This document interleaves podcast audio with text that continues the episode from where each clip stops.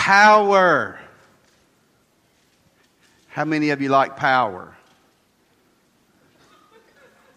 All of you do, you liars. All of you do. How many of you think that 84 people are running for the President of the United States to be public servants, to serve the public? Do you believe that? If you do, I want to do business with you. It's, I'm afraid it's a lot about power, isn't it? And yesterday in Louisiana, Trump and uh, Trump won and Hillary won. Power. North Korea has a mean little dictator. You never hear the term sweet Christian dictator. Have you ever noticed that? Those, those normally don't go together, but he's, uh, he's powerful. He's got some bad bombs and could create some problems. Power, ISIS. We're in a power struggle with ISIS right now. Really, a good versus evil. Uh, a Christian struggle in some ways, in a lot of ways, in that, that issue. Well, this morning, if you have your Bibles, turn to Numbers 14. If you don't have a Bible, that's fine. The scriptures will be on the screen. Genesis, Exodus, Leviticus, Numbers. It's the fourth book in the, the uh, Bible. It's not one we teach out of a lot because there's a couple of chapters in there that are about numbers, numbers of uh, the groups of people, which is not exactly your favorite uh, nighttime reading. But we're going to talk this morning about the power of praying for other people. We're in a series on prayer. And we're in the part of the series right now, we're talking about developing your daily prayer time. If you're a Christian, if you're not, we want you to become one this morning. If you are, you need to have a time set aside daily when you pray. And we've talked about praising God, and we've talked about getting our heart rights with others, and we've talked about confessing our sins. And last week we talked about thanking God when we pray. This week and next week, we're going to talk about praying for others. And this morning we're going to talk about, well, find out is there really power when we pray for other people? But let's begin with this. People including people you love, are in trouble. If you think a little bit, some of you, I mean, some of you hear that and you go, absolutely, I know that's true 110%. Some of you are going, well, I don't know so much about that. I'll try to convince you that. But, but uh, hear me. People that you love, people that you know, in many different ways today, are, are in trouble. They're in a, in a dangerous spot or not a good spot, maybe in a hundred different ways. In our story, we're going to start in verse 10. It says the whole community began to talk about stoning Joshua and Caleb. Now, for some of you hippies, that didn't involve marijuana, it involved rocks. The glory, that's funny. The glorious presence of the Lord appeared to all the Israelites at the tabernacle. And the Lord said to Moses, How long will these people treat me with contempt? Will they never believe me, even after all the miraculous signs I've done among them? I'm going to disown them, and I'm going to destroy them with a plague, and I will make you into a nation greater and mightier than they are. How many of you think there were some folks in some serious trouble right here uh, in uh, this spot? They were. What was going on? Well, God had delivered uh, certainly over a million Jewish people. From uh, Egypt, they've been slaves for over 400 years, and God miraculously, I mean supernaturally, delivered them. And He'd been supernaturally, miraculously sustaining them and protecting them. And now they're on the cusp of victory. I mean, they're, they're right on the edge of the promised land. Some of you are on the edge of the promised land in your life, and you need to hear some of the things taught in this story. And so, right before they're going to go, now listen, they're not going to send these spies. They're going to send 12 spies to spy out the land. They're not sending them to decide whether they should go or not. They're sending them just to investigate the scope of the land. So they go out and they come back after 40 days. Here's what they come back, and all 12 of them agree this is an unbelievable place. They describe it as a place flowing with milk and honey. That's the, that would be the equivalent of bluebell and chocolate milk. I mean, it is, it is an awesome place. It's an awesome place. They all agree that there's problems there, that there's some issues there. Folks, when God's getting ready to move you in your life, there's going to be great things ahead, but there's going to be problems in the way. And the problems are what keep many of us on this side of the great things God has for us. You hear me? Well, if God's in it, there wouldn't be any problems. That's absolutely just the opposite. A lot of times, the bigger it is and the greater it is that God's going to do something in your life, the bigger the problems you're going to face. Okay? And, and of the spies say this We can do this. God said, God said we can do it. Yeah, there's some big people there, but by the way, our God can rough those big people up any day of the week. Let's go do it. And the 10 other spies say, We can't do it, we can't do it, we can't do it. We're going to get destroyed. And here's what they do a terrible thing they take a vote. And the vote is about 24 20 people who are for going in the promised land. I'm going to guess that with families of good people and all. And 1 million against. the only problem is, is God had already told him to do it. Folks never believe that just because a majority votes on something makes it right. Uh, when God says it's right, it's right. Correct? That's not always hard to discern. Sometimes it's easy to discern. But they decide, well, God said we should do it, but we voted and we said we shouldn't, so we won't do it. And in verse, verse 10, it says, God shows up. Let me tell you something. It's always great to talk about God showing up. It's never good for God to show up when God's hot, when God's upset. In verse 11, listen to what God said. And the Lord said to Moses, How long will these people treat me with contempt? That word contempt meant utter disregard. They were ready to throw Moses out. They were ready to kill Joshua and Caleb. They were disregarding their human leadership. They were disregarding the will of God. And here's what God says God said this You want to play games with me? That's fine. You've just lost. And so, Moses, here's what I'm going to do I'm going to destroy all these people. Wouldn't have been Joshua and Caleb and his family and Moses and his family, but everybody else, millions of people. I'm going to destroy them and I'm going to make them, make you into a, a, a nation, a greater nation than all these people. Folks, I want to tell you the children of Israel, the Jewish people, were in a bad spot at that point. Now, this morning, let's go back to you and me. You know people today who are not in a good spot. Let me give you some scenarios. You have friends or family who are not Christians. They are not going to heaven just because you are kin to them or like them. That never says in the Bible, well, they liked people who went to First Baptist Ruston, so they'll go to heaven. It never says that in there. And without Jesus Christ, they're in trouble. They are in trouble this morning. Well, no, they're healthy, they're happy, they're young. They are in trouble without Jesus Christ. Are you following me? You, you've, got, you've got family members and friends and people you know who may be on their way to a lot of trouble. Maybe it's some legal ways, or maybe it's family ways, with their marriage, if there's not some changes or some interventions, there's going to be some disasters in their lives. And some of it's because of their sinfulness or their lack of brains, but they're in trouble. Some of it's not. It's just we, we live in a sinful world. People get sick. People have problems. People are having emotional problems. You know people today that are in trouble. Now, here's a scary thing, too. You know people in trouble or in a bad spot, not because of anything they've done, but because of who they've hung out with or the associations. Listen, this, this, your sins and my sins, our decisions always impact other people besides us.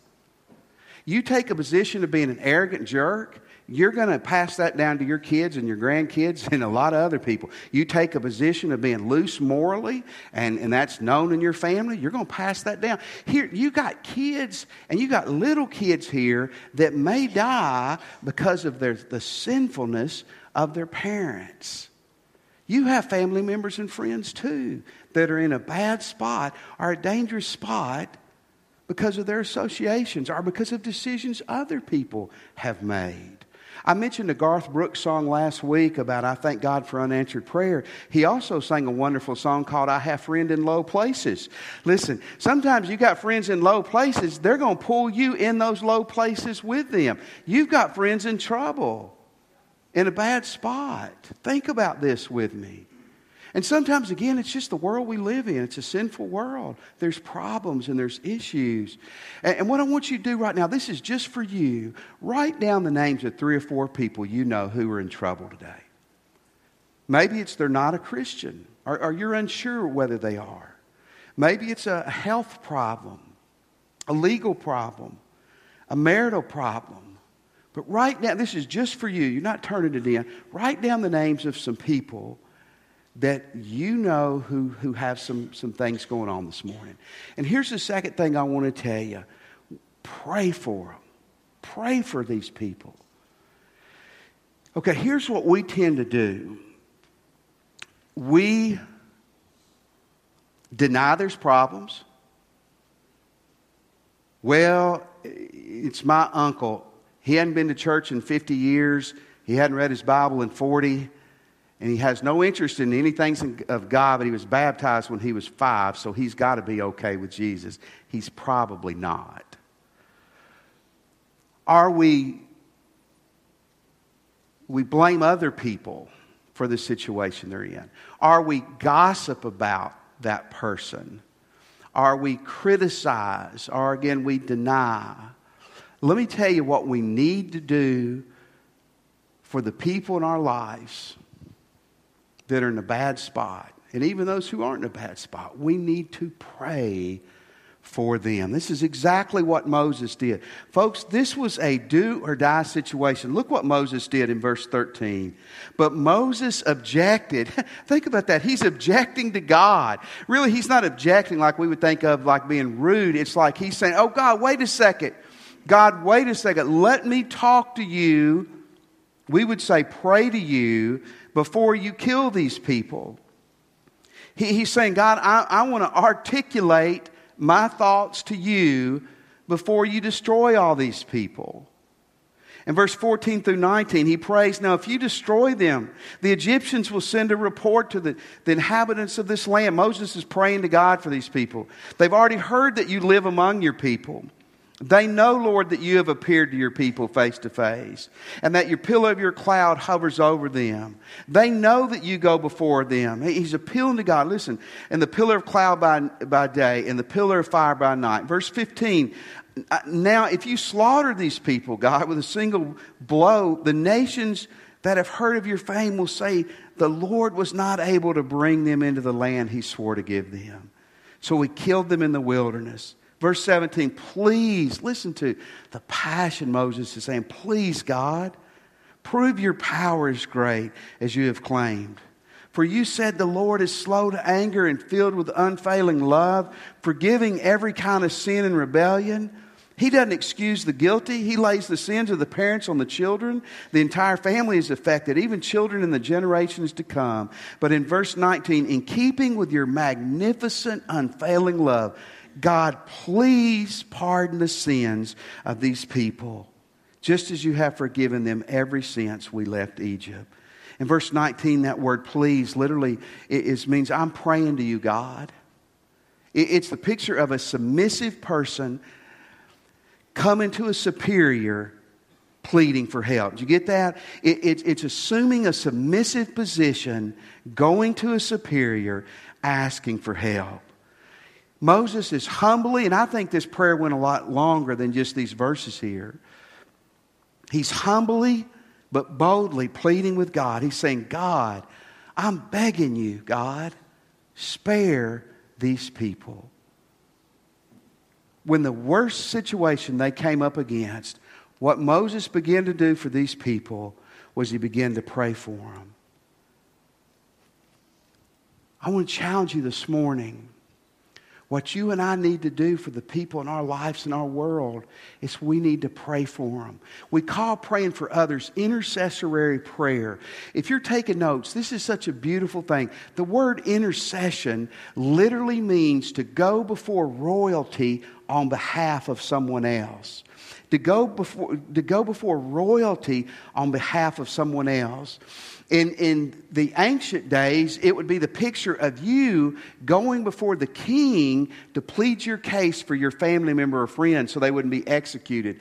In Moses' day, it might be the picture of, of getting to go before Moses himself or back in Egypt, the king or the Pharaoh. In, in our days, it might be the picture of getting to go before the mayor of Ruston, Ronnie, who is royalty, to plead our case for someone.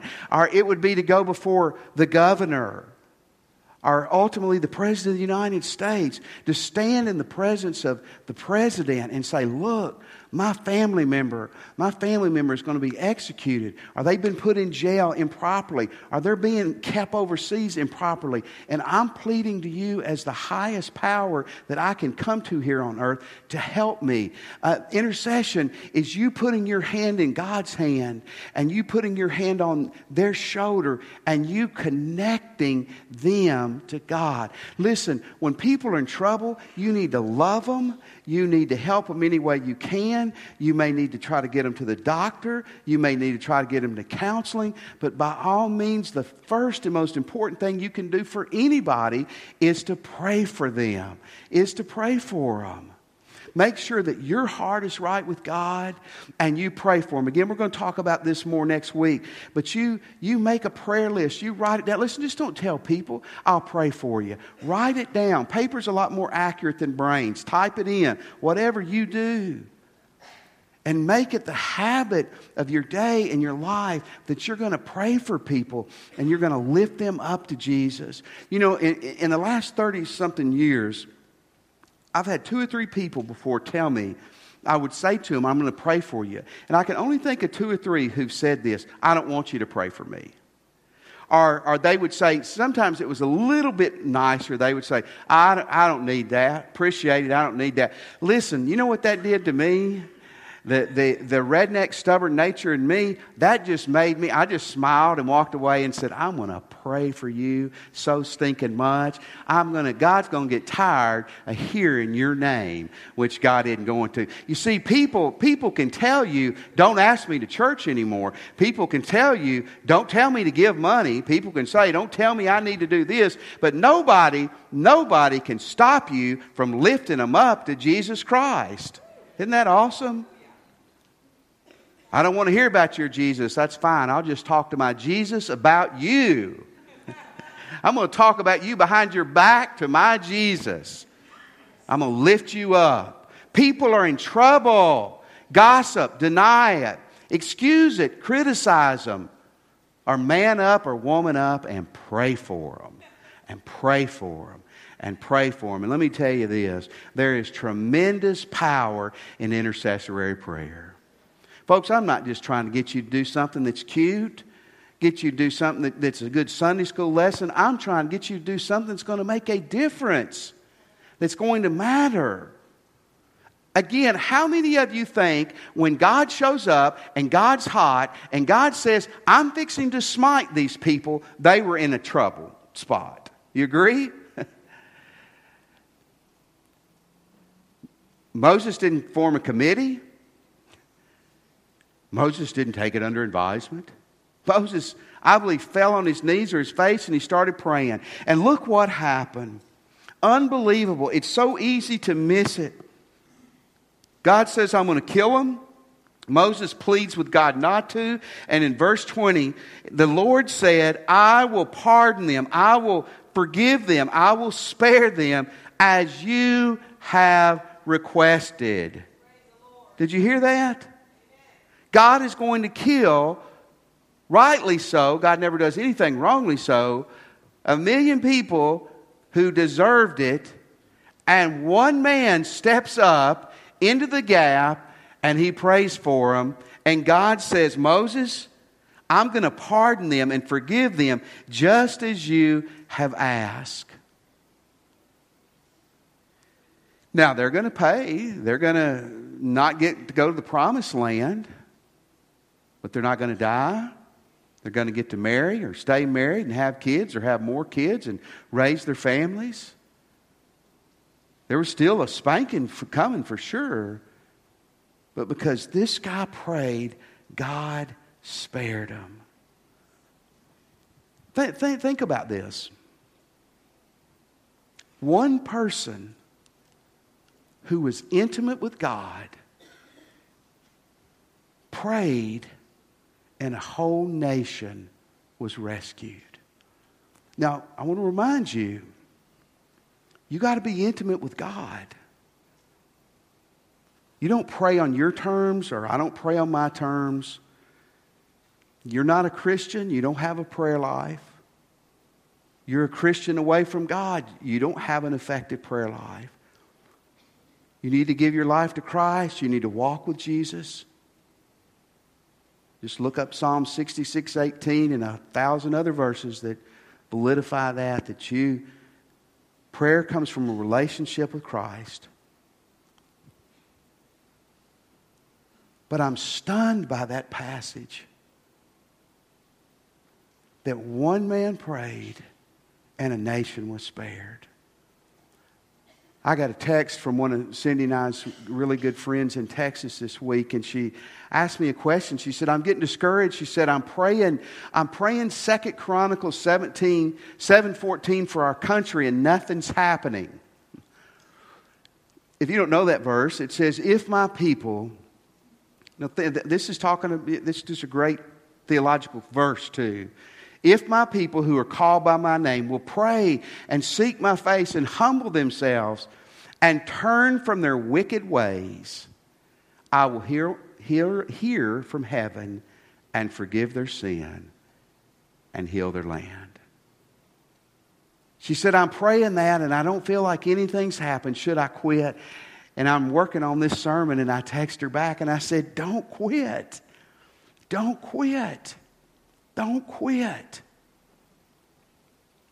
Folks, when you and I decide that we're going to get serious about prayer and serious about praying for other people, either the Bible is not trustworthy or it tells us that the power of God gets involved in godly people's prayers. And I believe the Bible. I don't know who this singer is. Juan Luis uh, Guerrera. Does any of you know, you know that name? It's a Latino. You, did I pronounce that right, Annie? Okay, good, good. I was concerned about that. Uh, Juan Luis is a very, very popular Latino singer. I mean, very, very popular Latino singer. And I, I was reading the story of a missionary. This is in the late 1990s. She, she lives in Venezuela, and she'd listened to his music. She goes, You know, I, I, don't think he's a Christian. How neat it would be if Juan Luis became a Christian. So she said, I'm going to start praying every day that this person would become a Christian.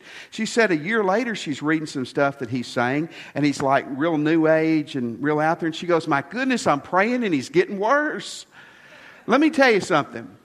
Sometimes the harder you pray for somebody, the worse they're going to get. You know what that means? Your prayers are working. That's called conviction. How many of you are, men are praying for your wives and they seem to get meaner? I'm just joking. I'm just joking. I'm just joking. Get away from my wife. She's on the front row. But really, sometimes when you pray for people and, and, they become harder and more difficult, all that means is God's working in their life. Pour it on them. Pour it on them.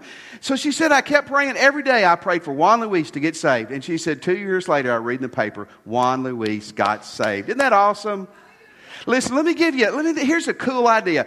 Instead of us criticizing everything about Hollywood, and I know they're a bunch of idiots. I'm sorry, but they're, you know, I mean, morally, there's some issues there. Why don't we start praying for them to get saved? Wouldn't that be cool? Now, I'm not, I don't know about Donald Trump and Hillary Clinton's spiritual condition, but pray for your Republican or pray for your Democrat to win. But here's a better prayer start praying that all of them get saved.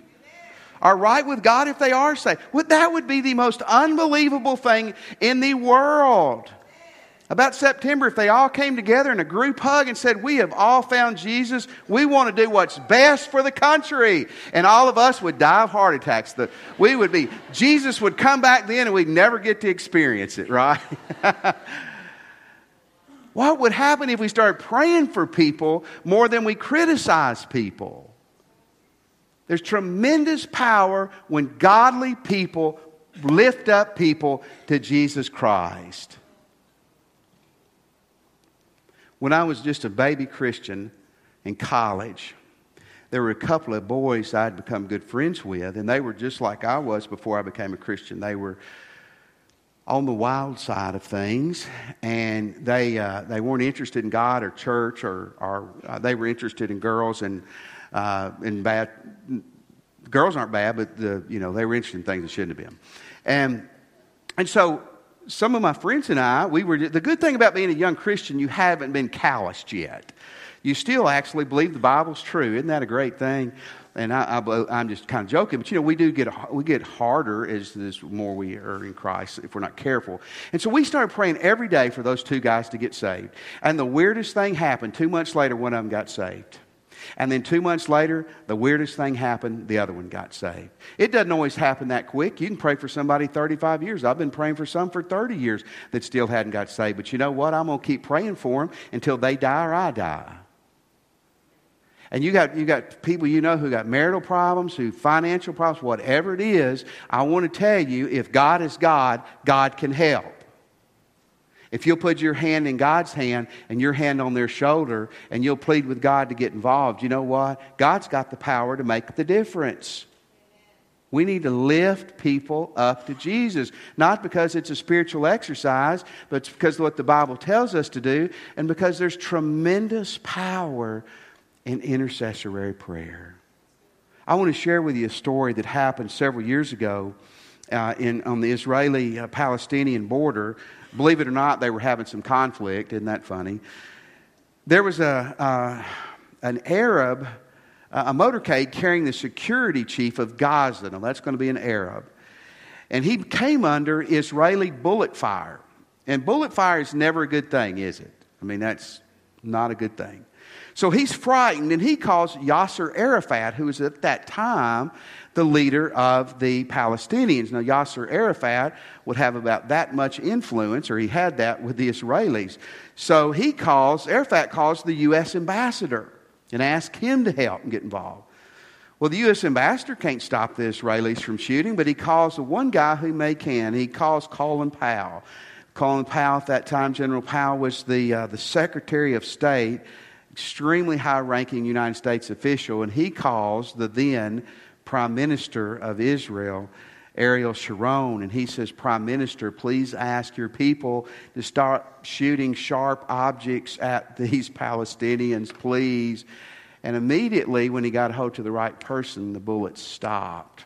You know, I thought about that story and I thought, the old adage, it's not what you know, but who you know, is true in many ways, isn't it? Sad thing is, there was a lot of steps there. I mean, you had to call this guy, who called this guy, who called this guy. And then when you finally got to the main guy, then boom, it stopped. Here's the cool thing about it is that I don't know the prime minister of Israel, and neither do you probably, and I don't know uh, Putin in Russia, and I don't know if you do, but I know Jesus Christ. And you, you can know him if you don't. And, and you know what? I, I don't have to call you to get to him. And you don't have to call me to get to him. I got a hotline to him, and so do you. And the Prime Minister of Israel's got a lot of power in Israel, just like the President of the United States got a lot of uh, power everywhere, but in the United States. But my God's got power everywhere.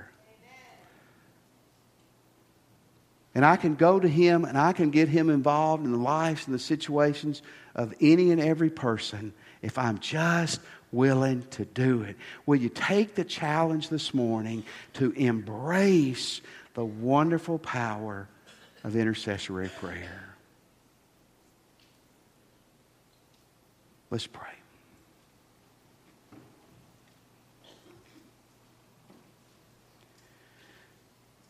If you're a Christian,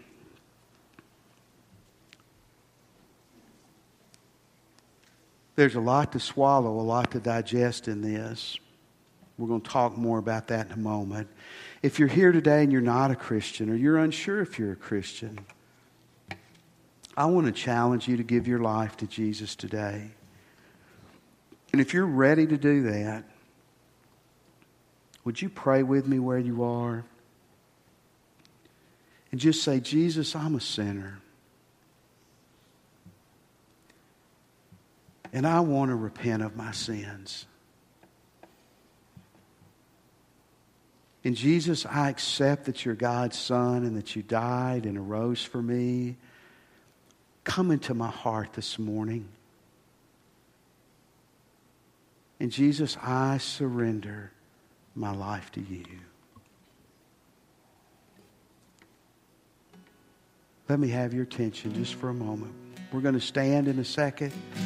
And when we do, here's what I want you to do. If you just pray and asked Christ in your heart, or you're ready to do that, would you come today and talk to one of our ministers? Greatest decision you ever make, you'll never regret it. Do that this morning. Maybe you'd like to join our church today. We would love for you to. Two ways you could do that. You can come when we give the invitation and join, or you can catch one of our ministers after church and we'll help you do that. Those of you who are Christians, I know some of you are doing a great job. I mean, you pray, you lift people up to Jesus. Keep up the great work. Some of us aren't doing so well, and here's my challenge to you. Where you're standing or at the altar, get your life right with Christ so you can pray effectively. And then quit making excuses. It's not a gift, it's a discipline. You decide you are going to be an intercessory prayer warrior the rest of your life. Come to the altar, kneel down. Let's pray for some folks this morning, or let us pray for you. Let's stand as God leads you. You come.